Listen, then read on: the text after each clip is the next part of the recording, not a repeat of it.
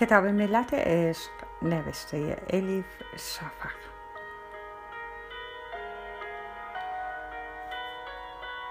ترجمه ارسالان فصیحی.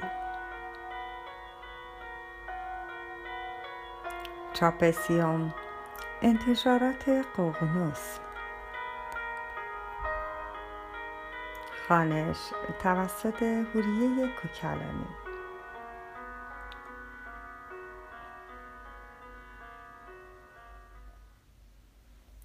حسام طلب قونی، شعبان 643.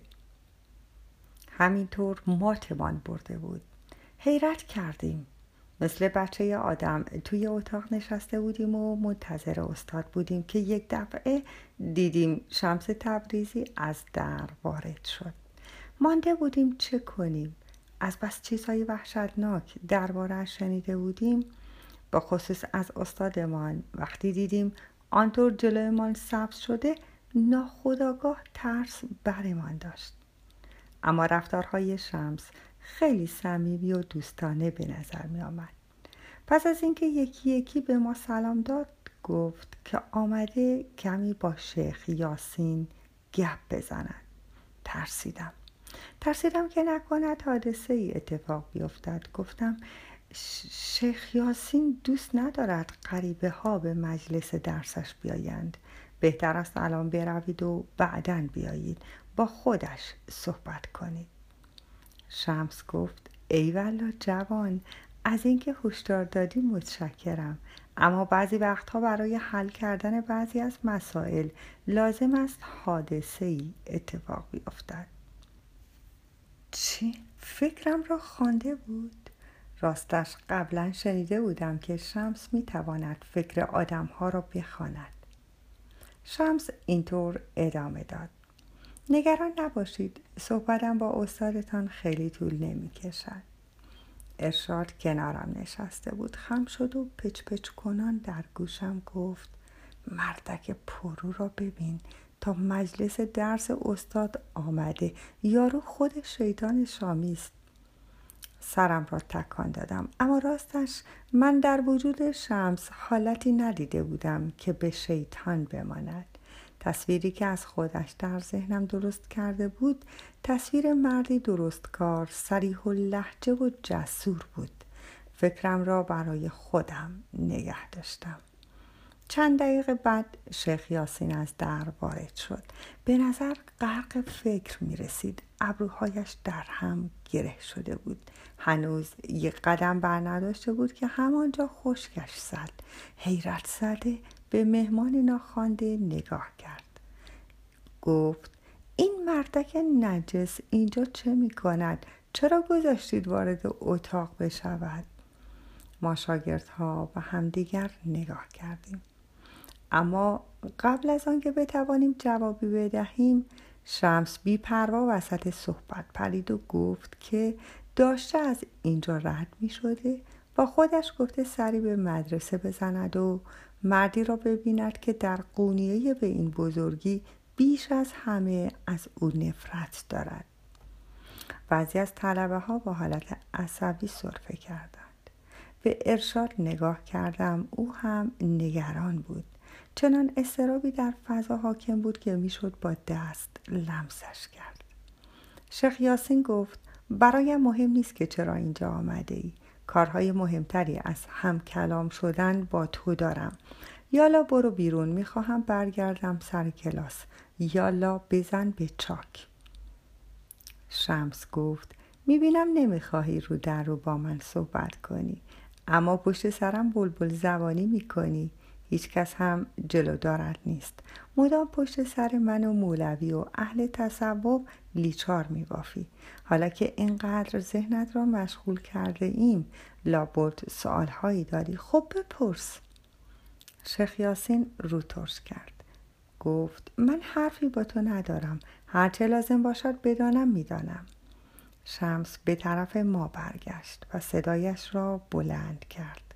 گفت: اگر کسی بگوید هرچه لازم باشد بدانم میدانم، به او نه به چشم استاد، بلکه به چشم جاهل و نادان باید نگاه کرد. فقط نادانها گمان می کنند همه چیز را می دانند. شیخ یاسین از عصبانیت سرخ شد. سیب آدمش قلمبه بیرون زد. در این صورت بیا از طلبه ها بپرسیم. کدام یک از دو نفر باید بود؟ عارفی که جوابها را می داند یا حیرانی که چیزی جز سوال ندارد و ذهنش پریشان است. همه دوستانم طرف شیخ یاسین را گرفتند، اما حس کردم که بیشترشان صادق نیستند و اینجوری می‌خواهند دل استاد را به دست بیاورند. شمس شانه‌ای تکان داد و گفت اینکه گمان می‌کنی همه جواب‌ها را می‌دانی نشانه جهل است، اما حالا در جواب پیدا کردن رو دست نداری. یک سال از تو بکنم. آن لحظه بود که نگران ادامه بحث شدم، اما هیچ جور نمیشد به قضیه فیصله داد. شمس پرسید اینجا و آنجا می نشینی و پشت سر من حرف می زنی، می گویی خدمتگار شیطانم. خب حالا که اینجور است از خدمتتان می خواهش می کنم بفرمایید شیطان چیست؟ شیخ یاسین که فرصت نطق کردن به چنگش افتاده بود گفت البته که میگویم دینمان که آخرین و کاملترین دین ادیان ابراهیمی است میگوید که آدم و حوا به خاطر شیطان از بهشت رانده شدند. ما انسان‌ها هم که از نسل آدم ابوالبشریم همیشه باید مراقب باشیم، زیرا شیطان با لباس مبدل میانمان میگردد. گاه به لباس قماربازی در می آید که به قمار دعوتمان می کند. گاه به هیئت زنی زیبا در می آید تا از راه به در کند ما را. شیطان حتی به صورتهایی در می آید که اصلاً انتظارش را نداریم. مثلا به شکل درویشی آواره هم ممکن است سر راهمان سبز شود. شمس طوری که انگار منتظر این توهین بوده لبخند زد. گفت منظورت کاملا معلوم است، اما چه کار راحتی بوده؟ اینکه همیشه در وجود دیگران دنبال شیطان بگردیم به کارمان می آید مگر نه؟ شیخ یاسین با تردید پرسید منظورت چیست؟ شمس گفت خب اگر شیطان اینقدر که میگویی حیله‌گر و قوی است و همیشه منتظر فرصتی است تا زیر پایمان بنشیند، دیگر چه نیازی است ما انسان‌ها به خاطر اشتباهاتی که مرتکب می‌شویم خودمان را مقصر بدانیم. می‌گوییم همه خیر از خداست و همه شر از شیطان. ما این وسط چه کاره‌ایم؟ اینطوری دیگر دلیلی نمی‌ماند که از خودمان بازخواست کنیم و اشتباهاتمان را جبران کنیم. می‌بینی چقدر راحت است؟ شمس همانطور که حرف میزد توی اتاق شروع کرد به قدم زدن و با هر کلمه تازه‌ای صدایش را بلندتر میکرد و ادامه داد اما یک لحظه فرض کنیم جایی بیرون از وجودمان شیطانی حیله‌گر و مستقل از ما وجود ندارد. آن ملک‌های عذاب هم که توی دیگ آب جوش قلقل ما را میجوشانند وجود ندارند. در این صورت روایت هایی که از ترس خون را در رگ‌های ما منجمد می کنند ای بسا برای درس دادن به ما باشند. اگر شیطان و جهنم برای نشان دادن حقیقت به ما روایت شده باشند و بعدها ما آن حقیقت را فراموش کرده و به از بر کردن روایت های قالبی بسنده کرده باشیم، در آن صورت چه؟ شیخ یاسین دستهایش را در هم گره کرد. گفت خب آن حقیقت چه بوده؟ شمس پاسخ داد آن حقیقت چه بوده؟ این بوده انسان موجودی چنان پیچیده است که هم بهشت را برای خود مهیا می کند هم جهنم را. انسان اشرف مخلوقات است، از بلند مرتبه تریم و از پست تر. اگر معنای این را کاملا درک می کردیم آن وقت نه در بیرون بلکه در درونمان شیطان را می جستیم. چیزی که لازم داریم این است که خودمان را جز به جز وارسی کنیم، نه اینکه در دیگران دنبال خطا باشیم. شیخ یاسین با لحنی تمسخرآمیز گفت تو برو خودت را وارسی کن، انشاءالله روزی کفاره گناهانت را میدهی، اما علما باید مواظب جماعت باشند. ما آنطوری نمیتوانیم به کار خودمان برسیم. شمس گفت در این صورت اگر اجازه میدهید حکایتی تعریف کنم. این حرف را با لحنی چنان قلوآمیز زد که درست نفهمیدم سر به سرمان میگذارد یا اینکه واقعا اجازه میخواهد. به هر حال این حکایت را تعریف کرد. 4 بازرگان در مسجدی خالی نماز میخواندند. همان موقع مؤذن وارد میشود. بازرگان اول نمازش را نیمه کاره رها میکند و فوراً میپرسد جناب مؤذن از آن گفتند یا هنوز وقت داریم؟ بازرگان دوم نمازش را رها میکند و به دوستش میگوید ای بابا نمازت را نیمه کاره رها کردی، چرا حرف زدی؟ نمازت باطل شد، یالا زود باش از اول بخوان. بازرگان سوم تا این را شنید دخالت کرد و گفت ای وای احمق، چرا او را سرزنش میکنی؟ تو باید نماز خودت را تمام میکردی، ببین الان نماز تو هم باطل شد. بازرگان چهارم طاقت نیاورد، زیر لب زمزمه کنان گفت این بی عقل ها را ببین، هر سه نمازشان را هدر دادند. خدایا تو را شکر میگویم که نگذاشتی گول بخورم و مثل آنها نمازم نیمه کاره بماند. شمس بعد از تعریف کردن این حکایت به شاگردها رو کرد و پرسید خب شما چه فکر میکنید؟ به نظر شما کسی از این 4 بازرگان نمازش باطل شد؟ اگر شد کدامشان؟ توی اتاق درس انگار موجی به راه افتاد. بعضی شاگردها به فکر فرو رفتند، بعضی دیگر هم دور هم جمع شدند و درباره جواب شروع به بحث کردند. آخر سر یکی از ته اتاق فریاد زد نماز دومین و سومین و چهارمین بازرگان قبول نمی شود، همهشان باید از اول بخوانند، فقط تاجر اول است که تقصیری ندارد چون او فقط میخواسته با مؤذن مشورت کند. ارشاد طاقت نیاورد، پرید وسط حرف بله اما او هم نباید نمازش را نیمه کاره میگذاشت. به نظر من بجز چهارمی بقیه بازرگان ها اشتباه کردند. بازرگان چهارم فقط با خودش حرف میزد. نگاهم را دزدیدم. هیچ یک از این 2 جواب را درست نمیدانستم، اما تصمیم گرفته بودم حرفی نزنم. اگر نظرم را میگفتم احتمالاً هیچ کس خوشش نمی آمد. اما همین که این فکر از ذهنم گذشت، شمس تبریزی یک دفعه ایستاد، به من اشاره کرد و پرسید خب تو پسر جان تو چه فکری میکنی؟ آب دهانم را قورت دادم. گفتم این بازرگان ها اگر تقصیری هم داشته باشند این نیست که نماز را نیمه کاره گذاشتند و حرف زدند. گناه اصلیشان این است که به جای آنکه بر حقیقت نماز و دعایی که میخوانند متمرکز شوند، فکرشان جای دیگری است و حواسشان به اتفاقات دور برشان. اما اگر الان ما درباره آنها قضاوت کنیم، آن وقت همان خطا را ما هم مرتکب میشویم. شیخ یاسین بی‌حوصله حرف مرا قطع کرد و گفت چه میخواهی بگویی؟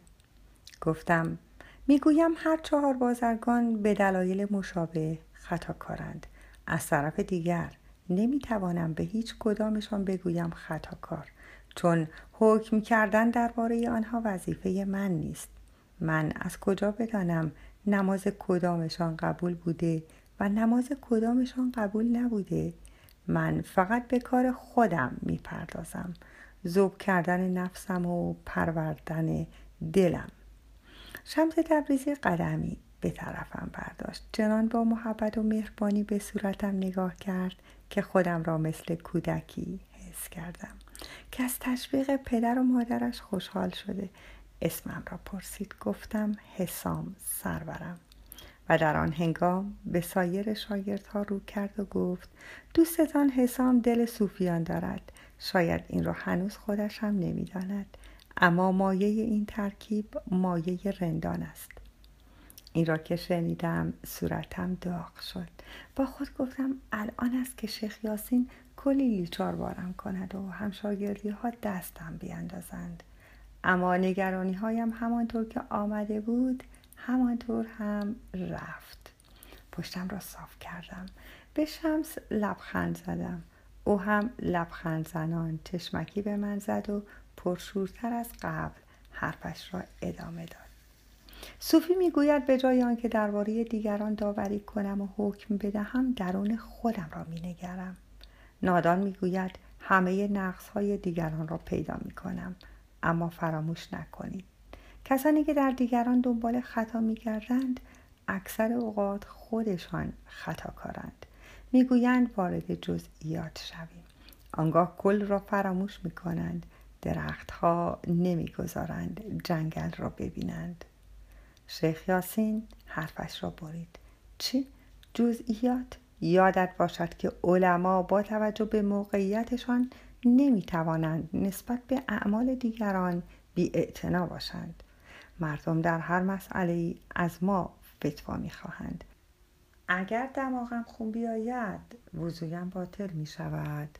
وضوهایی را که موقع مسافرت نتوانستم بگیرم آیا واجب است بعدم بگیرم؟ اگر این مسئله ها را می شود بی جواب گذاشت. شافعی یک طور جواب می دهد، حنفی طور دیگر، حنبلی و مالکی هم هر کدام طور دیگر. اگر راهنمای مردان دین نباشد جماعت به خطا می افتند. شمس شانه ای تکان داد و گفت عارفان از قرآن حظی دیگر می برند. آنها نیازی به راهنمایی ندارند.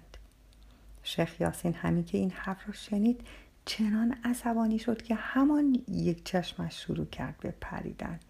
گفت راهنمایی ما دل بخواهی نیست حضرت آقا، اجباری است. شریعت مجموعه احکامی است که هر مسلمانی از گهواره تا گور باید به آن مراجعه کند. شمس جواب داد شریعت کشتی است شناور در دریای حقیقت. عاشق‌ها دیر یا زود کشتی را رها می‌کنند و در دریا غوطه ور می‌شوند. شیخ یاسین چشمانش را تنگ کرد و با لحنی تمسخرآمیز گفت تا کوس ماهی‌ها نوش جانشان کنند. آنکه شیخ ندارد شیخش شیطان است. آنکه راهنمایی را نمی‌پذیرد عاقبت خوشی نخواهد داشت. چند تا از شاگردها با خنده شیخ خندیدند. اما بقیه من ماتمان برده بود. به پایان ساعت درس نزدیک می شدیم و من احتمال نمی دادم این بحث بی سر و صدا تمام شود. شمس هم لابد همین را حس کرده بود که با اندوهی آشکار در صدایش گفت تا امروز با صدها شیخ آشنا شدم. بعضی از آنها انسانهایی به غایت صمیمی و صادق بودند، اما بعضی هایشان تقلبی و ذره‌ای از اسلام سرشته نداشتند. گرد چارق عاشق حقیقی خدا را با این گونه شیخ‌ها عوض نمی‌کنم. این حرف‌ها شیخ یاسین را از کوره به در برد. گفت بس است دیگر، مزخرفاتت را به اندازه کافی شنیدیم. یالا از مجلس درسم برو بیرون. شمس با حالتی کلافه گفت نگران نباش، دارم میروم. بعد به طرف ما برگشت و ادامه داد این مباحثه‌ای که امروز شاهدش بودید در اصل نوعی جدایی فکر و روش است که از زمان حضرت رسول صلی الله تا امروز ادامه دارد. اما این دوگانگی خاص تاریخ اسلام نیست، در همه دین‌های ابراهیمی وجود دارد. این قضیه عالم و صوفی، عقل و دل، دین قاعده محور و دین عشق محور است. انتخاب با شماست. شمس مدتی سکوت کرد، انگار منتظر بود سنگینی کلمات را هضم کنیم. نگاهش را روی خودم حس کردم، انگار رازی مشترک داشتیم. بعد ادامه داد خلاصه نه استادتان بیش از آن می داند که در توانش است بداند و نه من بیش از آن میدانم که در توانم است بدانم. شاید هم او کور است هم من کورم. مهم این است کور بودن بیننده خلالی به نور خورشید نمیرساند. همینطور مباحثه آدمیان تأثیری بر خدا ندارد. شمس تبریزی به محض گفتن این حرف دست راستش را روی قلبش گذاشت و به همگی من، حتی به شیخ یاسین که در گوشه منفعل ایستاده بود، سلام داد. بعد در را باز کرد و رفت. پشت سرش سکوتی عمیق اتاق را فرا گرفت. آرنج ارشاد که به پهلویم خورد به خودم آمدم. انگار میخواست سر به سرم بگذارد. گفت چه شده؟ میبینم خیلی تحت تاثیر قرار گرفته ای. پس تو دل صوفیان داشته ای؟ نیازی ندیدم جوابش را بدهم. سکوت کردم. دیگران را نمیدانم، اما من خوشحالم از اینکه امروز با شمس تبریزی آشنا شدم.